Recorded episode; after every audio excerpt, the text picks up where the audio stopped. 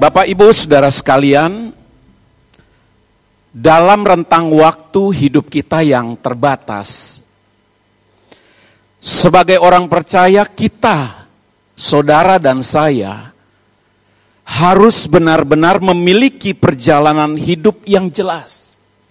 Ya, perjalanan hidup yang jelas dan juga tujuan yang benar saudara dan saya harus memiliki perjalanan hidup yang jelas dan tujuan yang benar. Tentunya tujuan yang benar ini harus sesuai dengan tujuan Tuhan. Tidak bisa tidak. Tanpa memiliki perjalanan hidup yang jelas dan tujuan yang benar, sesuai dengan apa yang Tuhan inginkan, maka hidup kita akan kehilangan arah. Kita mudah diombang-ambingkan oleh banyak hal. Kita akan mudah terpengaruh. Kita akan kehilangan arah. Saudara dan saya akan mudah disesatkan dan juga menyesatkan. Itu sebabnya Bapak Ibu Saudara sekalian, kita harus betul-betul menyadari tentang hal ini. Kalau kita kehilangan arah, kalau kita tidak punya tujuan hidup yang benar seperti yang Tuhan inginkan, sudah barang tentu hidup yang seperti ini adalah hidup yang tidak berkualitas. Sebab melenceng jauh daripada kehendak Tuhan. Dikatakan perjalanan hidup yang jelas berarti hidup kita harus kita jalani secara tepat, tidak boleh sembarangan, tidak bisa suka-suka, tidak bisa maunya kita sendiri. Harus ada program hidup yang jelas. Program jangka pendek, program jangka menengah, program jangka panjang. Program jangka pendek ini bicara tentang hari-hari yang saudara dan saya lalui. Setiap hari yang kita jalani selama kita masih hidup. Program jangka menengah ini bicara tentang durasi waktu yang Alkitab katakan 70 sampai 80 tahun. Dan kalau kita bicara tentang program jangka panjang, ini bicara tentang setelah masa hidup kita ini selesai di muka bumi. Tentunya ini bicara tentang kekekalan. Kalau kita bicara tentang hal yang kekal, justru harus membuat diri kita masing-masing semakin gentar. Nah, itu sebabnya kita juga harus mempunyai tujuan hidup yang benar sesuai dengan kehendak Tuhan. Tidak bisa tidak. Tujuan hidup yang benar ini berarti setiap saudara dan saya, setiap kita harus menyadari bahwa tujuan Tuhanlah yang harus tergenapi dalam hidup kita masing-masing. Tujuan Tuhan harus tergenapi dalam diri saya, dalam diri Bapak Ibu Saudara sekalian. Harus terrealisasi. Terrealisasi dalam hidup kita dan melalui kehidupan kita. Ini harus benar-benar saudara dan saya perhatikan. Bapak Ibu Saudara sekalian, kalau kita mengerti dengan benar tentang kebenaran ini bahwa perjalanan hidup yang jelas dengan tujuan yang benar seperti yang Tuhan tetapkan, kita akan semakin gentar menjalani hidup ini karena kita harus berhati-hati. Kita harus sungguh-sungguh memperhatikan bagaimana kita hidup Nah, Bapak Ibu Saudara sekalian, kalau kita bicara tentang tujuan Tuhan, dalam Alkitab kita banyak menemukan tujuan Tuhan atas hidup orang percaya. Salah satunya Alkitab katakan dalam Yohanes 14 ayat yang ketiga. Ini dari perkataan Tuhan sendiri. Ini menjadi hasrat dari Tuhan Yesus. Alkitab berkata demikian. Supaya di tempat di mana aku berada, kamu pun berada. Yesus sendiri mengatakan ini supaya di mana aku berada, kamu pun berada. Berarti Bapak Ibu Saudara sekalian, perjalanan hidup kita selama kita masih ada dalam dunia ini adalah perjalanan hidup menuju sorga. Menuju kerajaan sorga, bukan tempat yang lain. Ini sasaran yang tepat yang harus saudara dan saya perjuangkan selama kita masih hidup. Harus saudara dan saya terus gelorakan dalam kehidupan kita. Nah, kita menyadari, kita melihat, kita mengerti bahwa dunia dengan segala kenikmatannya itu punya daya tarik yang kuat. Seperti magnet yang punya kutub tarik-menarik. Dunia memberikan kenikmatan, lalu dalam diri kita ada hasrat yang kuat, itu menjadi seperti kutub yang tarik-menarik. Itu sebabnya Bapak Ibu Saudara sekalian, mari kita benar-benar mewaspadai dan juga terus mengingatkan diri kita masing-masing bahwa hidup yang singkat ini harus terprogram secara jelas.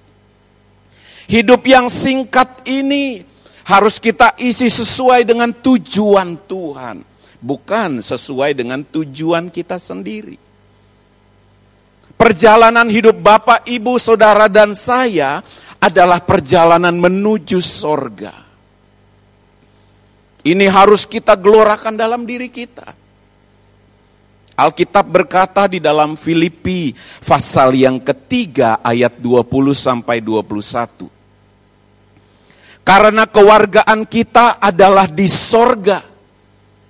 Dan dari situ juga kita menantikan Tuhan Yesus Kristus sebagai juru selamat yang akan mengubah tubuh kita yang hina ini sehingga serupa dengan tubuhnya yang mulia menurut kuasanya yang dapat menaklukkan segala sesuatu kepada dirinya.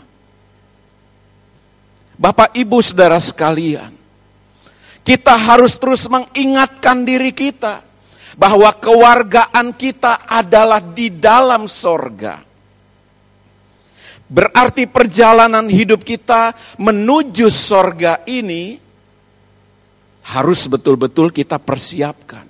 Dan kita bersyukur bahwa Tuhan menyiapkan berbagai fasilitas.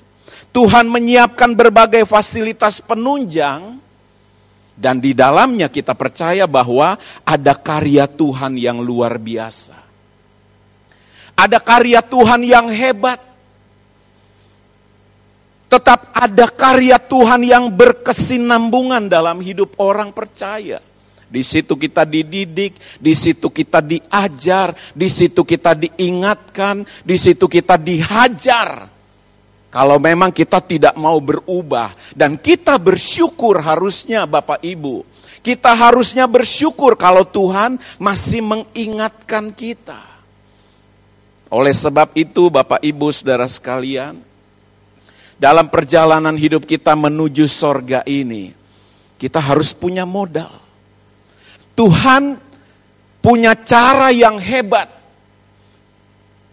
Tuhan punya karya yang hebat atas hidup orang percaya. Dan di sana juga Tuhan mau membentuk masing-masing kita supaya kita punya hidup semakin indah di pemandangannya, semakin sempurna. Tapi dalam diri kita masing-masing juga harus ada upaya yang kuat ada tekad yang kuat. Ada hasrat yang tidak pernah padam. Yang harus kita gelorakan dalam kehidupan kita masing-masing. Jadi tanpa kecuali untuk Bapak, Ibu, dan saya, setiap kita, kita harus punya modal. Modal ini harus kita tumbuh kembangkan dalam diri kita terus menerus. Kita tumbuh kembangkan Jangan kita biarkan statis. Jangan. Sebab kalau kita biarkan statis, itu justru akan membahayakan diri kita. Kalau kita biarkan statis, itu akan membuat diri kita akhirnya mudah untuk terseret oleh banyak hal yang ditawarkan oleh dunia ini. Jadi Bapak Ibu Saudara sekalian, modal ini yang ada dalam diri kita harus terus kita perjuangkan. Kita gelorakan sampai nafas terakhir kita. Tidak bisa tidak. Harus terus menerus. 70-80 tahun yang Tuhan beri kasih kesempatan buat kita, yang Tuhan berikan untuk kita hidup. Bisa lebih daripada 80 tahun. Semua itu menjadi satu masa satu waktu yang Tuhan masih beri buat kita untuk kita terus belajar mengerti apa yang menjadi kehendaknya dalam kehidupan kita. Nah, berkenaan dengan hal ini Bapak Ibu Saudara sekalian, kita mau belajar bersama dari perjalanan hidup, dari perjalanan yang dilakukan oleh orang majus, yang Alkitab katakan, yang Alkitab catat perjalanan orang majus yang tertulis dalam Injil Matius pasal yang kedua ayat 1 sampai dengan ayat yang ke-12. Perjalanan hidup orang majus ketika mereka mencari Yesus yang baru dilahirkan. Nah, perjalanan mereka menjadi penggambaran untuk perjalanan hidup. Saudara dan saya menjadi penggambaran untuk perjalanan hidup setiap orang yang percaya. Ini menjadi modal buat kita. Ini menjadi modal untuk saya, untuk Bapak, Ibu, Saudara sekalian.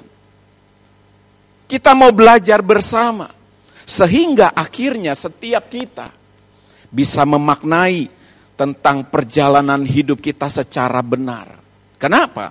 Karena kita punya perjalanan hidup yang jelas.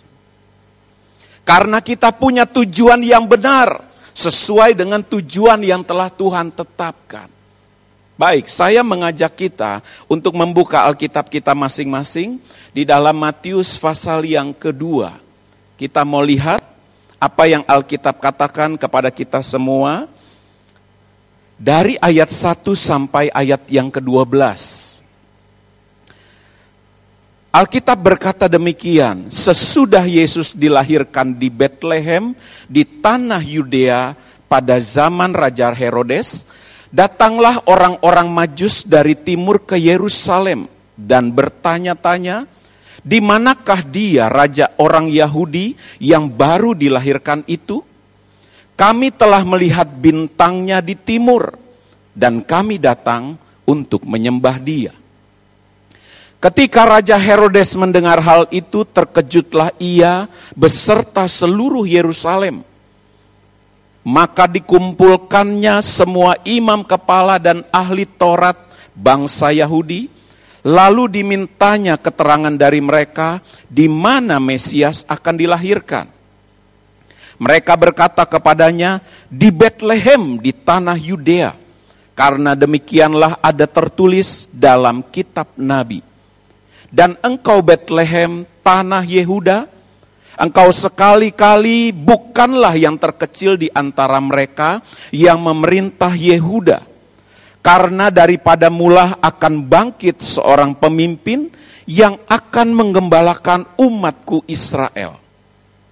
Lalu dengan diam-diam Herodes memanggil orang majus itu, dan dengan teliti bertanya kepada mereka bila mana bintang itu nampak. Kemudian ia menyuruh mereka ke Bethlehem, katanya pergilah dan selidikilah dengan seksama hal-hal mengenai anak itu, dan segera sesudah kamu menemukan dia, kabarkanlah kepadaku supaya aku pun datang menyembah dia.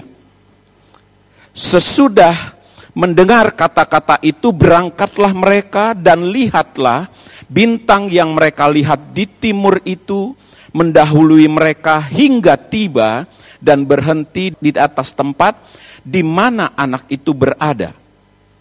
Ketika mereka melihat bintang itu, sangat bersuka citalah mereka.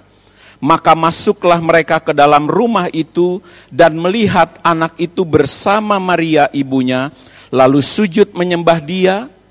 Mereka pun membuka tempat harta bendanya dan mempersembahkan persembahan kepadanya, yakni emas, kemenyan, dan mur dan karena diperingatkan dalam mimpi supaya jangan kembali kepada Herodes, maka pulanglah mereka ke negerinya melalui jalan lain. Bapak, ibu, saudara sekalian, perjalanan yang dilakukan oleh orang Majus ini menjadi penggambaran perjalanan hidup saudara dan saya. Ini menjadi penggambaran perjalanan hidup kita masing-masing selama kita masih ada di dalam dunia ini. Tujuannya jelas perjalanan hidup kita, yaitu menuju kerajaan sorga. Perjalanan yang dilakukan oleh orang majus dari timur ke Yerusalem tujuannya jelas. Dia hendak menemui anak yang baru dilahirkan, raja yang baru dilahirkan untuk menyembah raja yang baru dilahirkan itu. Nah, kita mau belajar bersama apa yang dimiliki oleh orang-orang Majus dari timur ini. Kita mau aplikasikan dalam hidup kita masing-masing.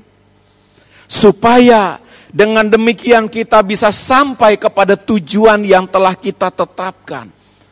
Dan kita juga meyakini, mengimani bahwa tujuan yang kita tetapkan menuju kerajaan sorga itu seperti hasrat yang dimiliki oleh Tuhan Yesus. Supaya di mana aku berada, kamu pun berada.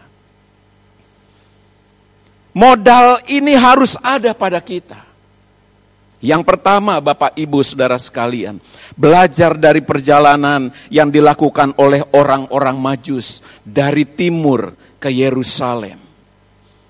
Mereka punya modal. Yang pertama, mereka memilih memiliki gairah yang kuat. Memiliki gairah yang kuat. Kalau kita lihat di ayat 1 sampai dengan ayat yang kedua. Gairah yang kuat yang mereka miliki ini membuat mereka menempuh perjalanan yang panjang. Membuat mereka tidak menyerah pada alam yang harus mereka lalui, tempat di mana mereka harus berjalan. Mereka terus berjalan. Nah, Bapak Ibu Saudara sekalian, kalau kita bicara tentang gairah yang kuat, berarti kegigihan. Ada kegigihan untuk mencapai tujuan yang telah ditetapkan. Kalau bicara tentang kegigihan, untuk mencapai tujuan yang telah ditetapkan, pasti tidak ada kamus putus asa. Pasti tidak ada kamus pantang menyerah. Pasti tidak akan mundur meskipun ada tantangan di depan. Orang majus melakukan perjalanan yang panjang. Melewati berbagai situasi dan keadaan. Mereka melalui perjalanan yang, yang tidak singkat gairah yang kuat ini menjadi modal mereka. Modal yang terus mendorong orang majus untuk terus berjalan. Terus berjalan. Bapak ibu saudara sekalian, apakah ada kesempatan untuk orang majus itu untuk balik kanan? Untuk kembali ke negerinya? Tetap ada kesempatan itu.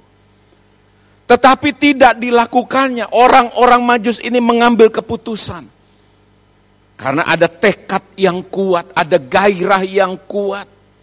Ada kegigihan untuk terus melakukan perjalanan panjang. Kenapa? Karena ada arah dan tujuan yang hendak dicapai. Gairah yang kuat memampukan mereka untuk mengatasi segala situasi dan keadaan. Bapak Ibu Saudara sekalian, hal yang sama pun berlaku dalam kehidupan kita masing-masing. Berlaku dalam kehidupan Bapak Ibu, dalam kehidupan saya. Kita harus punya gairah yang kuat dalam menjalani perjalanan hidup kita menuju kerajaan sorga. Alkitab berkata dalam Ibrani pasal 4 ayat 10 sampai dengan ayat yang ke-11. Sebab barang siapa telah masuk ke tempat perhentiannya, ia sendiri telah berhenti dari segala pekerjaannya. Sama seperti Allah berhenti dari pekerjaannya. Karena itu baiklah kita berusaha untuk masuk ke dalam perhentian itu supaya jangan seorang pun jatuh karena mengikuti contoh kedurhakaan itu juga. Perhatikan baik ada kalimat dicatat di sana. Baiklah kita berusaha untuk masuk ke dalam perhentian itu. Ada usaha, ada kegigihan, ada upaya yang kuat. Saudara dan saya harus terus menggelorakan semangat ini. Tumbuh kembangkan, jangan statis. Sebab kalau statis, itu membahayakan diri kita masing-masing. Alkitab juga ingatkan kita dalam Filipi 1 ayat 17 sampai 21. Jangan hidup sebagai seteru salib Kristus. Jangan lagi hidup sebagai seteru salib Kristus. Dalam bagian lain Alkitab juga ingatkan kita, jangan lagi hidup sama seperti orang-orang yang tidak mengenal Allah, yang pikirannya sia-sia. Ada hasrat-hasrat yang tidak sesuai dengan keinginan dari Tuhan. Itu harus kita matikan, itu harus kita padamkan dan pada saat yang sama gelorakan gairah yang kuat dalam diri kita. Untuk terus berjalan sesuai dengan kebenaran Tuhan. Untuk terus mencapai tujuan yang telah Tuhan tetapkan dalam hidup kita. Untuk terus mencapai tujuan yang telah kita tetapkan dalam kehidupan kita juga. Bahwa kita harus sampai ke kerajaan sorga harus punya kegigihan yang kuat. Orang majus menjadi contoh buat saudara dan saya. Mereka gigih. Dalam hidup kita masing-masing pasti banyak tantangan. Pasti ada hambatan. Ada situasi-situasi tertentu yang terjadi di luar prediksi kita. Kita tahu bahwa semua itu menjadi sarana Tuhan mendidik, mendewasakan kita. Supaya kita terus menggelorakan dalam diri kita bahwa ini perjalanan yang aku jalani sebagai masa persiapanku untuk hidup berkenan di hadapan Tuhan sampai akhirnya ketika aku menutup mata aku tahu bahwa Tuhan yang akan menjemputku. Jadi Bapak Ibu Saudara sekalian, setiap kita harus punya gairah yang kuat. Jangan padamkan. Nah gairah yang kuat ini bisa terus hidup dalam hidup kita. Salah satu caranya adalah mari kita punya hubungan yang karib dengan Tuhan. Kita punya hubungan yang semakin akrab dengan Tuhan. Kita punya hubungan yang semakin intim dengan Tuhan. Sehingga gairah yang kuat yang ada pada kita itu terus bergelora dalam kehidupan kita. Dunia pasti punya gairah yang bertolak belakang dengan kehendak Tuhan. Saudara dan saya harus punya gairah yang kuat seperti yang Tuhan inginkan. Itu modal yang pertama yang harus ada pada saudara dan saya. Modal yang kedua kita belajar dari perjalanan orang-orang majus yang dicatat dalam Alkitab. Orang-orang majus ini tidak mengabaikan petunjuk, itu hal yang kedua. Mereka tidak mengabaikan petunjuk yang ada. Kita melihat tadi dalam bacaan kita, ada dua petunjuk. Yang pertama bicara tentang bintang yang mereka lihat. Lalu yang kedua, petunjuk yang mereka dapatkan setelah orang-orang majus ini berjumpa dengan Yesus yang baru lahir, dikatakan di ayat yang ke-12, mereka diperingatkan melalui mimpi supaya jangan kembali ke Herodes. Dua petunjuk yang jelas yang mereka terima. Petunjuk yang pertama, memandu mereka akhirnya bisa bertemu dengan Yesus yang baru dilahirkan. Petunjuk yang kedua yang mengingatkan mereka supaya akhirnya mereka tidak kembali ke Herodes. Ini ada tujuan agung di dalamnya supaya apa? Supaya karya keselamatan Allah Bapa nyata melalui Yesus yang baru dilahirkan. Nah, Bapak Ibu Saudara sekalian, betapa pentingnya tidak mengabaikan petunjuk yang diberikan. Kalau orang majus mengabaikan petunjuk yang pertama, mereka pasti tidak akan menemukan Yesus yang baru dilahirkan. Kalau orang-orang majus mengabaikan petunjuk yang kedua, mereka tidak menggubris apa yang sudah disampaikan melalui mimpi, pasti situasinya berbeda. Nah, Bapak, Ibu, Saudara sekalian, ini juga menjadi penggambaran buat kita betapa pentingnya kita memiliki petunjuk. Kita tidak mengabaikan petunjuk yang sudah kita terima. Tentunya petunjuk yang kita terima itu adalah dari Tuhan, dari firman-Nya. Tuhan bisa bicara dengan berbagai cara. Tuhan bisa sampaikan ketika kita baca Alkitab, ketika kita berdoa, ketika kita mengalami situasi tertentu dalam diri kita ataupun keadaan yang terjadi di sekitar kita, Tuhan bisa bicara lewat itu. Itu menjadi petunjuk Tuhan. Saudara dan saya tidak boleh mengabaikan. Dan kita belajar Bapak Ibu Saudara sekalian dari orang-orang majus ini khususnya dari ayat yang ke-12 ketika diberikan petunjuk melalui mimpi supaya jangan kembali ke Herodes kita bisa melihat di sana mereka punya kelenturan hati. Orang-orang majus ini punya kelenturan hati. Dia mengikutinya dia mentaatinya. Tidak mengabaikan justru mengikutinya Kelenturan hati ini penting Bapak Ibu Saudara sekalian. Ketika kita menjalani durasi hidup yang singkat di dunia ini, kita tidak tahu kapan, kapan akan berhenti durasi waktu hidup kita. Tapi selama perjalanan hidup masih kita jalankan di muka bumi ini, yuk punya gairah yang kuat. Gairah yang kita gelorakan adalah gairah sorgawi karena perjalanan hidup kita adalah perjalanan menuju kerajaan sorga. Karena perjalanan hidup kita punya arah dan tujuan yang tepat, yang jelas.